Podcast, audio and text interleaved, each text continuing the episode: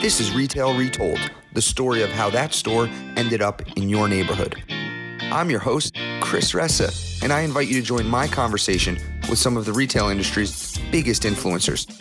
This podcast is brought to you by DLC Management. Welcome to Retail Retold, everyone. Today I am excited. I am joined by Andrew Martineau. Andrew is the co founder of Zero Empty Spaces. I, I'm excited for everyone to learn what Zero Empty Spaces does. He has been in the advertising and marketing industry for 25 years, and part of that was marketing in the retail real estate industry. Very excited to learn more about Zero Empty Spaces. Welcome to the show, Andrew. Thank you, man. I appreciate you. Thanks for having me. Yeah. So, Andrew, tell us about you, what you do, and what the Zero Empty Spaces is all about. Sure. Um, so, my name is Andrew Martineau. I've been in the shopping center retail space for about five years. But prior to that, I was in the advertising marketing world for about 24 years, working for a host of uh, local and multinational agencies in a range of verticals, everywhere from upscale real estate and resorts to entertainment venues and uh, I've kind of always had a consulting business um, throughout all of that.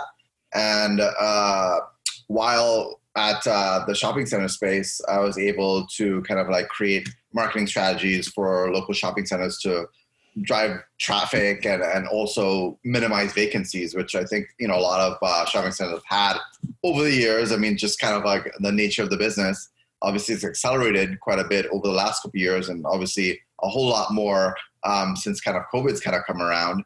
And uh, after I left Westfield in uh, the end of 2016, I got into uh, really very much into the art art space, um, primarily here in South Florida, primarily in Broward County and Fort Lauderdale, where um, I created um, Art Fort Lauderdale along with my partner Evan Snow, um, which is a four-day art fair that's hosted in luxury waterfront homes on the Intercoastal. People get there by water taxi, and we partner with entities like Sotheby's, and the homes are for sale, and the art is for sale. And through that time, we actually met a lot of artists over the last four years that were looking for affordable artist space to work in. And they really couldn't find any, um, not just here locally, but nationally and across the world, really. And uh, so, with that, and, and with all the vacancies, you know, we were able to see um, kind of as we go around town, we kind of figured like, hey, is there a way to kind of combine these vacancies and then turn them into affordable artist studio spaces for artists to be able to work? So we reached out to our mayor here in Fort Lauderdale, kind of pitched the idea to him. At the time, my, my partner didn't really think it was something that somebody would go for. Um, but the mayor introduced us actually to the owner of uh, Las Olas company, which has uh, a plethora of, of spaces on Las Olas Boulevard which is our kind of our main kind of retail space in our downtown. And uh, he actually gave us our first space. It was a former um, art gallery that we then turned into an affordable artist studio. We'll, we'll talk about that story later. Yes. Uh, uh on that. But so let me unpack this a little bit. You were in marketing advertising. You got into marketing and advertising for retail shopping centers. You worked for Westfield. And then you decided you got into the art world, which I'll be quite candid, I know nothing about the art world. and you then you were, you know, intrigued by the art world. You created a an event. What was the event called? It's called Art Fort Lauderdale. Art Fort Lauderdale. And this was an event at luxury homes that you got there by water taxi, and the art and the home was for sale. You connected with all these artists and realized they had nowhere to show their art. And, so, and work. And work. Mm-hmm. When you say and work, them to actually just paint. Yeah, so you know, a lot of artists are already painting just out of their house. I mean, for the most part, I mean, it's really difficult to find an affordable artist studio at a, at a reasonable cost. I mean, artists aren't really like selling at a incredible clip, you know. So for them, you know, finding affordable artist studio space is really important because you know, again, they're really just kind of operating out of a bedroom in their home or their living room. So it's not the most convenient space to be able to work. And so, so the how does the how many locations do you have now? Uh, we just signed our 11th location here in South Florida. Wow. So you have 11 locations. So what are these locations? Let's talk about these locations. Sure. So the locations are in a range of different types of commercial real estate um, kind of areas. So a lot of uh, street level retail, a lot of retail at lifestyle centers. Uh, we have retail at like mixed use centers. Um, so I would say everywhere from Las Olas Boulevard. We have another location at Boca Center. Um, we just picked up a location at Gulfstream Park. Um, so we're going next to Williams Sonoma. So we're just really in a, in a range of different types of um, commercial real estate spaces, but the majority of them are street level retail and in lifestyle centers. So, so but what, what it, tell me about the business. So that's the type of product. You don't own the real estate. How do you make money? So, so the way this works is we enter into a zero rent uh, lease with these landlord property owners on a month to month basis. We provide them a certificate of liability, so we, we take a whole liability for the space and we pay all the utilities in the space. We entered into the same agreement with the artists or tenants of the space as well. So all the tenants are on month to month, we're on month to month, and we assume all liabilities and pay all the utilities. So no real cost for the landlord for us to activate the space, but then we're able to then activate the space and drive traffic to the space um, along with providing uh, affordable artist studio spaces. We rent them to the artists at $2 per square foot, inclusive of all the utilities. But the artist isn't renting, like, say, a 3,000 square foot space. They're renting a space that we've broken up into either 200 or 300 square foot spaces. So we then divide these spaces up into much smaller spaces. So for an artist, they're not paying $2 per square foot by 3,000 they might be paying two dollars per square foot by three hundred. So for them, you know, it's it's it's a minimal investment. The only cost that they pay for utilities and their space is that two dollars per square foot, and uh, we make you know a little bit of margin off of that. You know, our business model is really based on number of spaces that we have. Uh, we right now have about you know probably about 60 working artists tenants in all of our spaces but for the landlord and you know our first locations were probably like the, the, the best examples of that is we went into a space that was probably vacant for about a year we were in there for about four months we get a lot of uh, uh attention and traction to the space because we host grand opening events. We probably get between 300 and about 1000 people at our grand openings of our events. And so it drives a lot a lot of attention to a space that was formerly vacant. So we had several people come into the space, really like the energy, really like the ability to be able to go into the space seven days a week um, between the hours of 12 and 5, which is our public hours, but the space is open 24 hours to the artist. And some of these people have asked us, hey, can you give us a landlord's number? We're really interested in the space. So we've actually been giving the landlord referrals of people interested in perm leases. Unfortunate for us, we have to move out once the landlord gets a perm lease, which is what happened in our first Las Olas space. So hold, hold on. Yep. Yeah. Tell us that. I got. I will. We'll. We'll. We'll, we'll get back to that. I want to save that whole sure. entire story. Sure. Um. So, how big are these spaces? They range anywhere from 800 square feet to 6,500 square feet currently. And are you spending money in turning them into so you can divide up these spaces. Yes. What's yes. it cost you to do that? Um, it ranges uh, just really based on the type of space that we get. So some spaces already have divisions. So some spaces already have offices or divided up into cubicles. Um, some spaces are completely raw. So then it really all depends on the configuration of space at the time. So to give you an example, we have one location, which is our largest location, it's 6,500 square feet, but it was a former spa. The spa already had like 18 rooms. So we had 18 spaces to essentially rent for artists. They're all like little, you know, their massage rooms and all the different rooms. And then we were able to actually turn those rooms into those artist studios. So very minimal build out. We just needed to add extra lights. But then we have other spaces that are completely raw, raw concrete, raw walls. Some of them don't have any lights at all. So we come in, we do the floors, paint the walls, bring in lights. Some spaces that, that they have been abandoned or, or closed for a long time. So we bring this space up to code. So it, it really all depends on the type of space that we get. Obviously, the best spaces are the ones that are already kind of divided up a little bit. But um, our main um, spend on building out is really on building those dividers and then really adding lights or painting the walls or that kind of stuff. And the artists, uh, they, you have 60 working artists. Are you constantly, is that, is that a big thing for you? Are you constantly trying to figure out how to get more artists?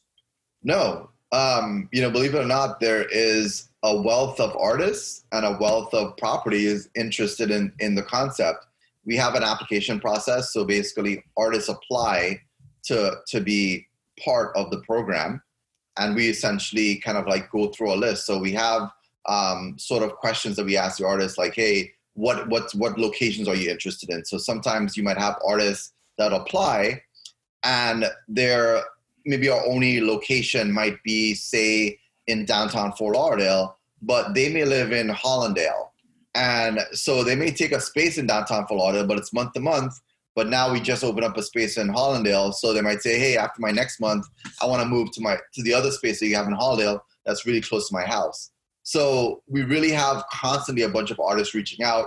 A lot of them they may not even have a location really close to their property or their house where they live and they're just kind of like waiting for those kind of locations to potentially open so that then they could potentially get into these affordable art studio spaces what's the most expensive piece of art that's been sold in one of these spaces um, i would say probably about 2500 bucks okay. is probably the price point probably the most expensive one that's sold so far but the spaces are primarily for creating the work and that's kind of how we pitch it to the artist. It's not specifically an art gallery or a space just for them to sell. It's but really they can sell. They can retail, they can retail the product in the space. Correct. So, and, and the idea behind that is that, like, you know, if you have your space set up as just a gallery, just to sell, it's not really doing a lot for the property or the landlord in terms of activation.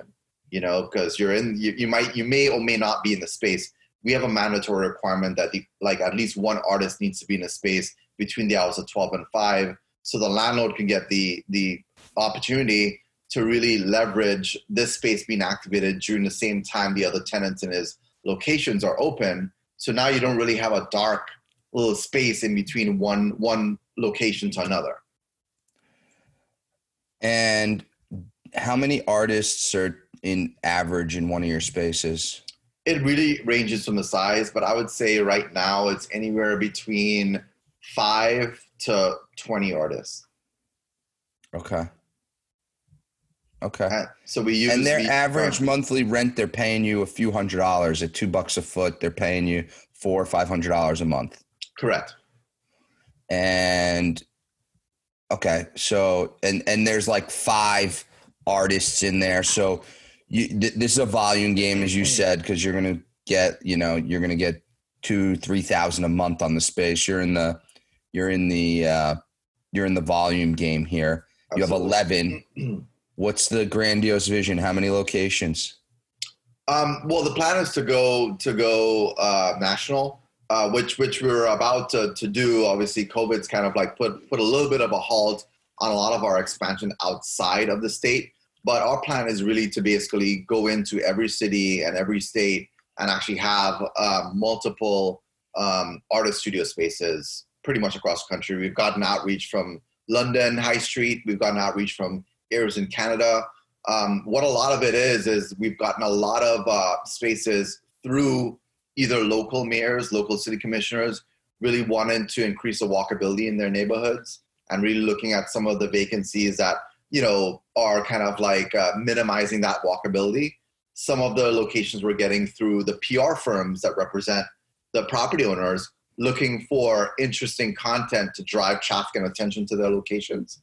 And then some property owners that are in mixed use kind of developments are kind of looking at it as a way to kind of develop the community that they would like to help support the vibe in that area or that residence. Does there have to be, you know, most retailers have their you know kind of the the prototype market for them right it's a, it's the average household income, it's the demographics, it's the ethnicity, the household, the education, and and a bunch of stats.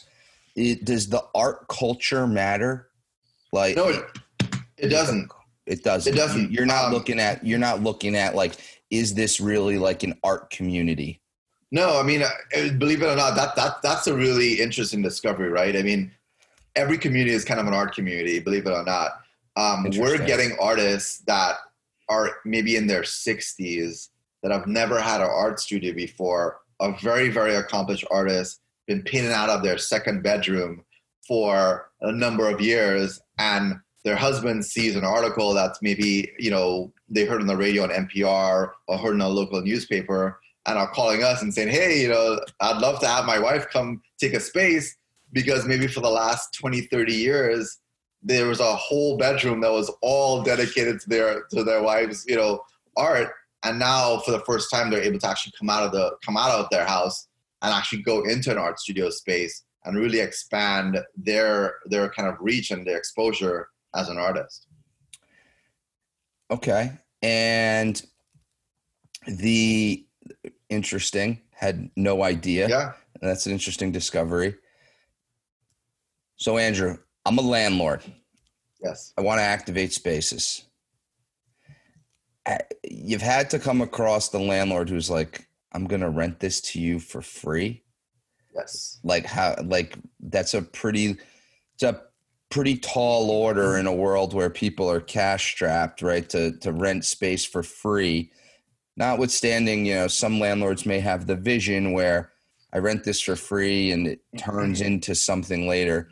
You come from the the mall world where temporary leasing is what, what is more prevalent than in in you know open air retail. Specialty leasing is not as prevalent in open air retail as it is in the mall world. But even in the mall world the specialty leasing those are valuable spaces on a monthly basis right?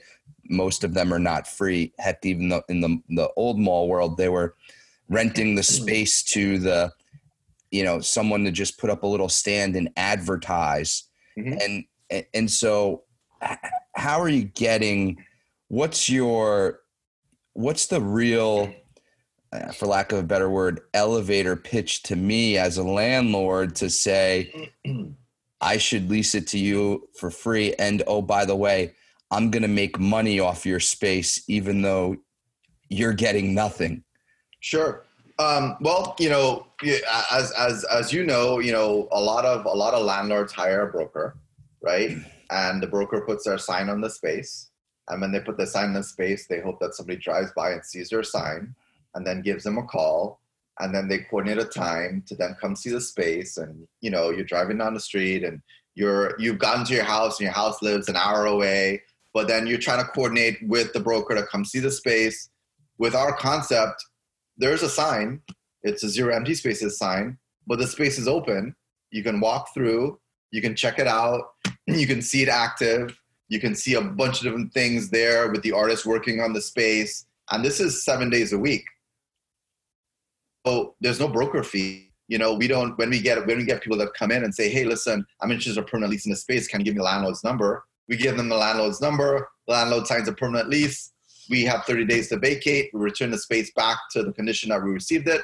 The landlord gets a perm lease, doesn't pay anything, doesn't pay a broker, and so no broker fees. We do a considerable amount of advertising and marketing. So our concept's been covered by NPR. It's been covered by every local newspaper in every market that we've been to. So it's actually provided a lot of attention to spaces When- that are usually empty and vacant. when, and when you're talking about the the advertising for permanent space, people Sure. walking in, are you talking about it that it might be one of the artists or some random person off the street? It's it's it's always people off the street. So the people off the street are attracted by the activation. I mean, you know, when you walk into a space that was maybe a former bank, so we have some spaces that are former banks, and now the space has eight working artists in there, and you see artists working on canvas and painting and drawing, and you're in this space now, and you're like, what's this? Because it's a very attractive concept, and keep it in mind too. A lot of these spaces have between five and twenty artists that all have active social media platforms that are all reaching out to people telling them hey i got this new artist studio space come check it out. We're also in you know lifestyle centers or in street level retail areas where there is walk up traffic. And so for I'll, I'll give you one one example. We went to go see a location in the Lantana area uh, this uh, a couple weeks ago, and we're going check it out the space. The space has been vacant for a very long time.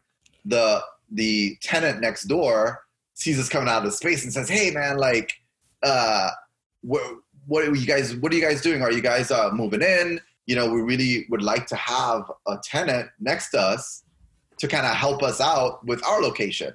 And that's what really happens too. Is that like when you do have a dark spot next to your spot, it affects the traffic and sales of your location.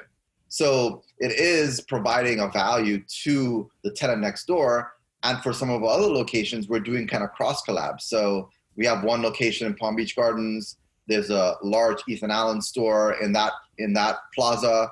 We're doing kind of uh, uh, kind of relationships with the Ethan Allen, where like say an interior designer comes in and you're uh, buying furniture for your house. Now the interior designer has the option to say, hey, you know, do you want commissioned artwork uh, down the street? There's a affordable artist studio spaces there with 20 working artists. You can kind of like pick what kind of style you like and you can actually customize your artwork for that location. So, you know, there's a bunch of different ways that, you know, we've worked with these property owners. So the value from a marketing, PR, promotion standpoint, where you're not necessarily having to pay a marketing person or an advertising person or running ads, where we're doing a lot of the advertising promotion, we're doing a lot of the marketing. We have another another location where this past weekend a new restaurant opened up and the restaurant actually reached out to us to see if we could kind of reach out to our database of people to come out and check out the studios and also check out his new restaurant. Yeah, that, that I, I can see that. I, I I think one of the things that as you scale, I think would be a challenge, and we'll see, is how does the landlord, you know, look their other tenants in the eye and say, hey, I need to charge you $30, $40 a foot to pay my mortgage. But this tenant over here, they get it for free. Well, this tenant over here is actually driving the traffic for the center. I mean, you know, okay. we, we drive a considerable amount of traffic and activity. So, and, and I would say like in the last two weeks, and then me and my partner laugh a little bit about this, but we've gotten editorial in print and otherwise um, coverage of locations individual artists on TV, we probably had about five or six a week in a, in a, in a week. I'm talking about like actual magazines, actual newspapers, actual TV. Um, you know, yeah, there's value. Local, there's value in that. There's no doubt. There's value. There's value in that. I'm not. I'm not disputing that. There's value in yeah. that. The the how do you if you start to go to other markets and scale, mm. how do you get the artists? How do you get in touch with the artist in Dallas? Sure. So, I mean, our um, our art fair has been a considerable piece in in that kind of uh, conversation because the art fair has you know garnered quite a bit of attention based on the uniqueness of it. You know, we're in these like luxury waterfront homes that range from about two million to fifteen million dollars they're about 5,000 to 20,000 square feet. Um, we partner up with obviously I mentioned like you know high end brokers, and so that's really garnered a lot of attention because there's not really any other art fair in the world that has that type of model. And so with that, we've actually been able to attract a lot of artists from everywhere really interested in being part of this art fair. And so we've tapped into that market and that database of artists that we outreach to for the fair and I've heard about the fair as artists for these locations as we expand. And we also have artists that have heard about it that don't have a zero empty space in their market and say, hey, you know, would you come to LA? Would you come to San Francisco? Would you come to New York? And so we're having artists actually reach out to us saying, hey, would you open a space here? And then as locations open up in these areas and communities, we then say, okay, great, we're now in Chicago, we're now in Reno, we're now in Charlotte and then we then reach out to that database of artists and then kind of onboard them so if i were to unpack it the some of the if i were to give like tell me if i'm way off mm-hmm. so feel free. The the the three big selling points to a landlord are mm-hmm. one, you're their free broker. Yep. Two, you generate traffic. Yep. Activate an empty space and you create a lot of marketing, advertising, promotional buzz to the property. Are those like three good pillars? Right on board. I'm going to take you around to every meeting. All right. Got it. Okay. All right. Interesting. Uh, I think nowadays we need innovative things, and that is uh, that is interesting. Um, really, really, really, really cool uh, and innovative. So uh, even a step above WeWork-ish or co-working because they pay the landlords and you figured out a little mousetrap not to. Nonetheless, your margins are tight, so you need to be in a volume game. I I see that. Uh, okay, so the first location was in Fort Lauderdale. Correct. Let's pivot to the story. Tell me how this evolved. Your first location, how you how you got it done. Walk me through. Bring me bring me there.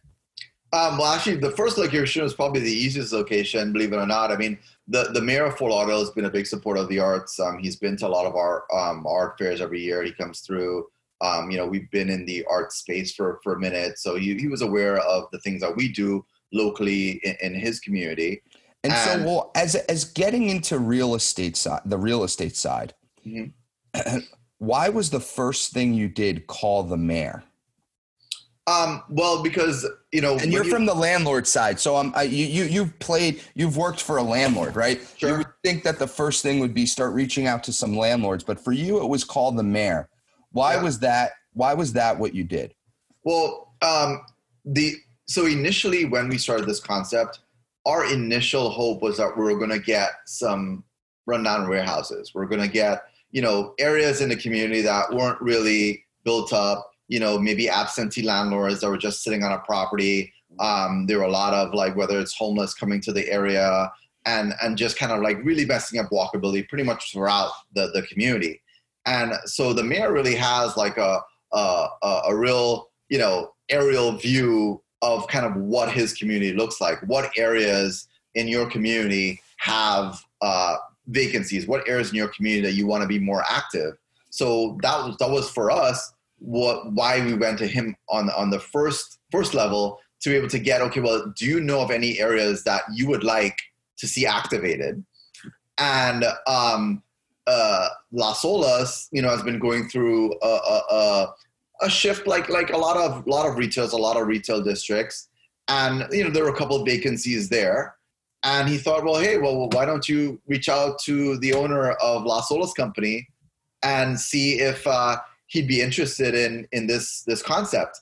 So we did, and and now there's a little bit of backstory there. I created the so the, the mayor on a pri uh, real quick before you get in the backstory. Sure. The mayor on the on his, in his private world, he owns personally real estate, or was this owned by the city of Fort Lauderdale? No, no. This is just you know, if if I'm a landlord or a property owner, I mean, you know, you pay your taxes and you have relationships with the city commission and the mayor of the city usually knows who these developers, property owners I see. are. Okay. So he's it. like he's like a great resource to figure out. Okay, well, okay, there's this area here. Who owns that? Okay, well, this guy owns that. So you know, in terms of trying to figure out the lay of the land and the ownership of of local areas, developments, properties, um, going to the city hall or city commission, or if you do have a relationship with the mayor, easiest way to figure it out. Got it. Okay, now makes sense. Yeah. So and so he, connect, he connected us with the Las Olas company owner. Um, I had um, created the branding and logo design, all that stuff for Las Olas many, many years ago. So I did have a relationship with Las Olas prior. And it took probably about a five minute conversation with the, the owner of Las Olas company. We walked the, the boulevard. He showed us a couple locations that were available. And then we signed a lease with him. We moved into the first location and we probably had about 800 people come out for our grand opening event that the mayor came and did a ribbon cutting. we had city commissioners there we had artists we had other people in the community it was probably the most uh, most attended grand opening event of any location on las olas. Keeping in mind that now you have 800 people coming out for a grand opening of an affordable artist studio space who are all going to either eat or drink before or eat or drink after our little event. So it really created a ton of buzz in the community based on the novelty of the concept and you know and i think just uh, in your curiosity of why would a landlord do it? And a landlord does this and drive so much attention to his location that you have local npr stations you have the local newspaper now talking about his location and this really innovative platform that's open seven days a week um, when you're thinking outside of that what's the story for the area where are you going to get your angle to be able to drive the attention to your location?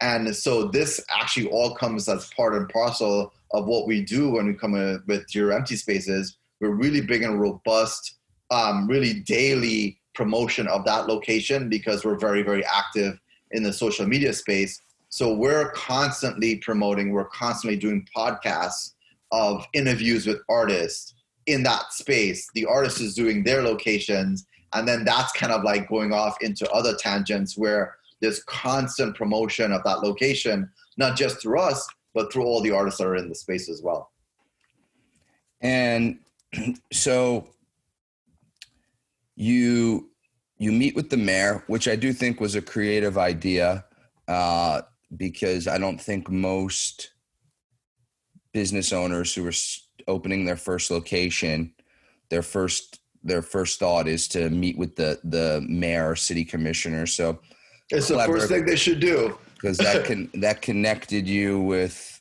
the the right people sure. in the community. Clever, and then the conversation with the landlord because it was chronic vacancy was pretty simple, mm-hmm. and then what did that location cost you to start up?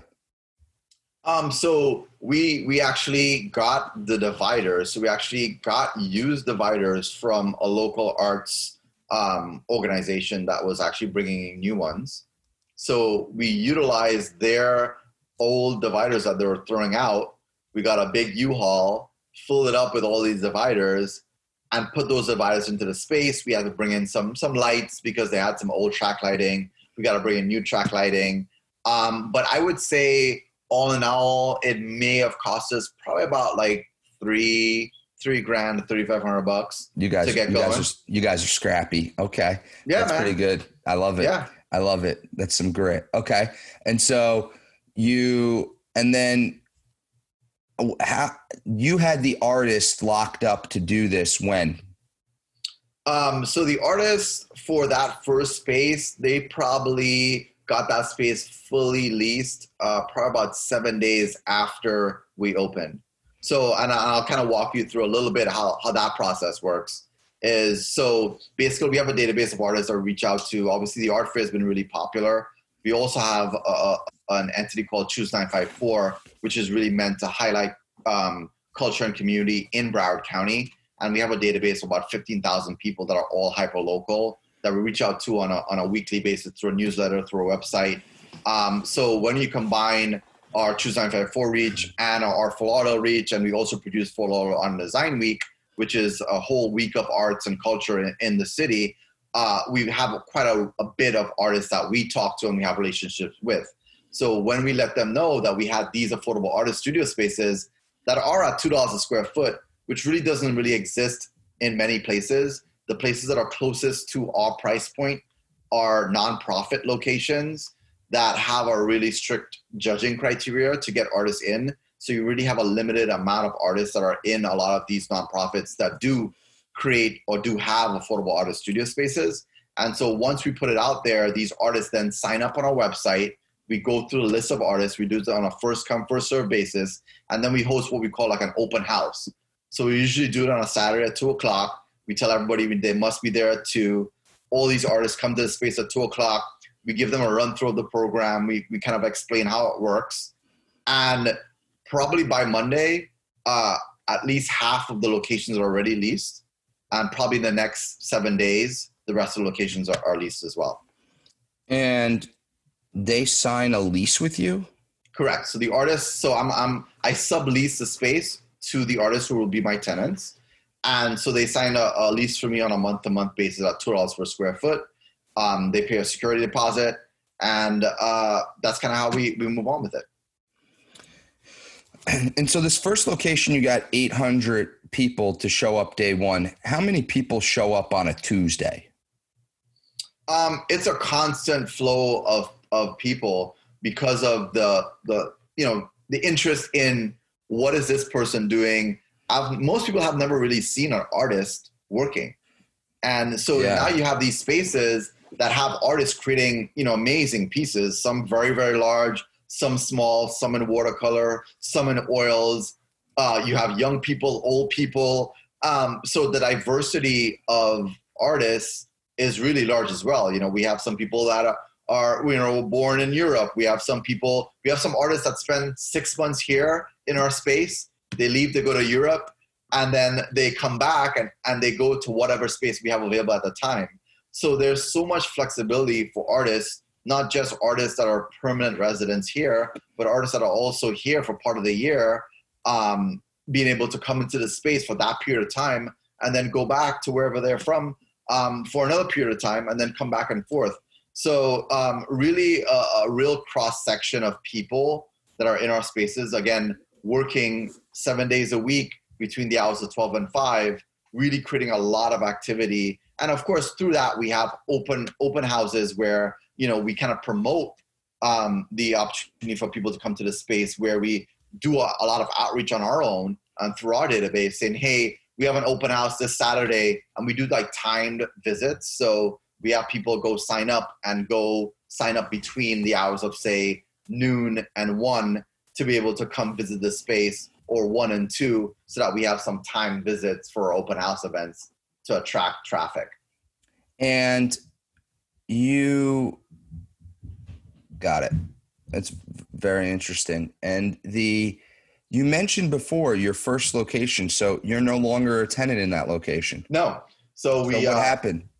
so somebody well we had a lot of people that came in were really interested in the space got really excited the space see the space activated so the lights are on there's people working so the space takes on a whole new kind of uh, personality it has a whole yeah. new set of energy because now you don't have a dark window now you have this really active space a really robust space and artists are really fun creative people you know what I mean? So you're getting in there, you get into conversation with these people, you're getting into conversation about their work.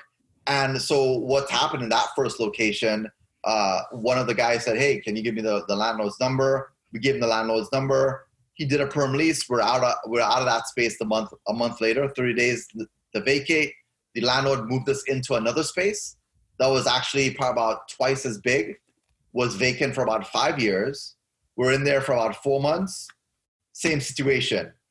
You know, bad for us, great for the landlord. Somebody came in and said, "Man, like this is great. Um, can you give me the landlord's number?" Gave him the landlord's number.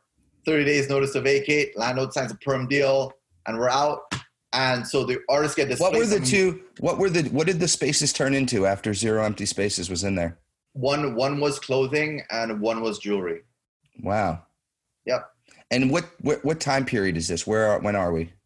Um, we're in we're in November, December of 2019. Oh, so last year. Mm-hmm. Very very interesting. And the first space, how long were you in there before it was leased permanently?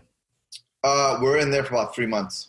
Wow. So in 90 days, this the Mhm. landlord got another tenant. He moved you hmm and you were in that one for four months and he got another tenant. and that space was vacant for five years. Wow. Okay. Well, on that It note, works. that's a that's a great that's a great note to end on. Really interesting. Uh, thank you so much, Andrew. We are going to now go to the last part of our show Sure. called Retail Wisdom. Are you ready? I, I think so. All right, man. Three questions for you. Sure. One, what is your best piece of retail advice? Uh, I'm sorry. create- What is your best piece of commercial real estate advice? Sorry. No, no, all, all day. I mean, I think it relates to retail. I think it's like you know, create a well-rounded merchandise mix. You know, when when you do have a commercial real estate property, whether it's lifestyle center or shopping center, um, a really well-rounded merchandise mix is really imperative to driving as much organic traffic to your locations as possible. Got it. Okay. Um, question two. Yes. The what extinct retailer do you wish would come back from the dead? Uh, Toys R Us. So why Toys R Us, man? Toys R Us, iconic brand. I think you know everybody um, has kind of like been there at some point. Um, I think that that kind of uh, concept of a large toy store still has a ton of legs. Um, I think Toys R Us didn't really evolve with the retail industry as quickly as they could have, and I think there's so many things you can do with a space that has a bunch of different toys in there for kids to go um, play with um, I think instead of it being really something where there's a bunch of different shelves that just have rows and rows of just items and toys and stuff like that, there's a lot of activation that you can do within that space to drive traffic and increase dwell time for kids, which is also another really key piece of advice for just retail. You know, if you can keep a customer in a space for an hour or two hours, I can guarantee you they will buy something. And so the key for a lot of these spaces is to really getting up the experience in the space to be able to really increase that dwell time of that kid or that kid's parent so that you really kind of get them to leave with something. And um, I think Toys R Us and, and the whole toy store space still has so much to go and so far to go. And they had a really solid brand. And I still think they have a solid brand. If they were to come back and really kind of like tweak their business model a bit, I think it'd be an incredibly successful entity. Very interesting. Last question. Yes.